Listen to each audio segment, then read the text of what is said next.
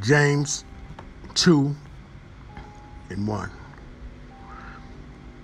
My brethren, do not hold the faith of our Lord Jesus Christ, the Lord of glory, with partiality. For if there should come into your assembly a man with gold rings in fine apparel, and there should also come in a poor man in filthy clothes, and you pay attention to the one wearing the fine clothes and say to him, You sit here in a good place, and say to the poor man, You stand there or sit here at my footstool. Have you not shown partiality among yourselves and become judges with evil thoughts? Listen, my beloved brethren, God has not chosen the poor of this world to be rich in faith and heirs of the kingdom which he promised to those who love him. But you have dishonored the poor man. Do not the rich oppress you and drag you into the courts?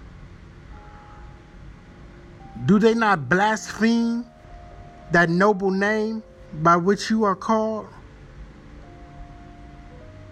If you really fulfill the royal law according to the scripture, you shall love your neighbor as yourself, you do well.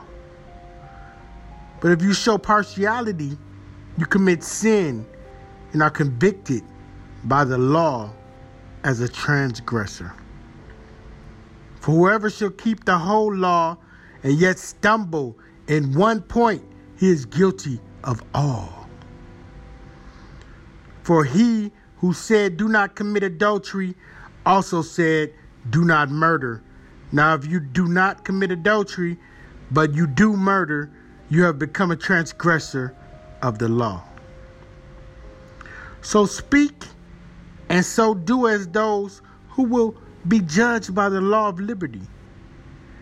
For judgment is without mercy to the one who has shown no mercy. Mercy triumphs over judgment.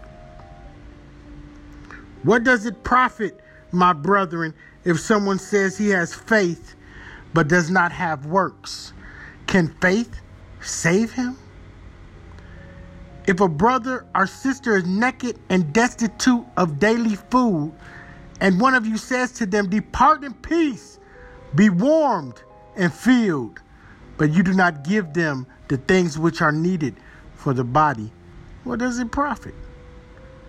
Thus also faith by itself, if it does not have works, is dead.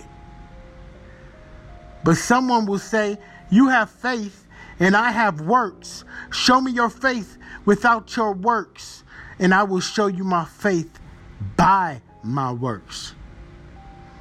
You believe that there is one God, you do well. Even the demons believe and tremble. But do you want to know, O foolish man, that faith without works is dead? Was not Abraham our father justified by works when he offered Isaac his son on the altar? Do you see that faith was working together with his works, and by works, faith was made perfect? And the scripture was fulfilled, which says, Abraham believed God and it was accounted to him for righteousness, and he was called the friend of God. You see, then that a man is justified by works and not by faith only.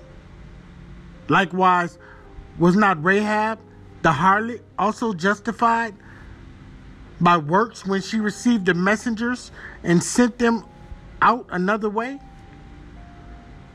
For as the body without the spirit is dead, so faith without works is dead also.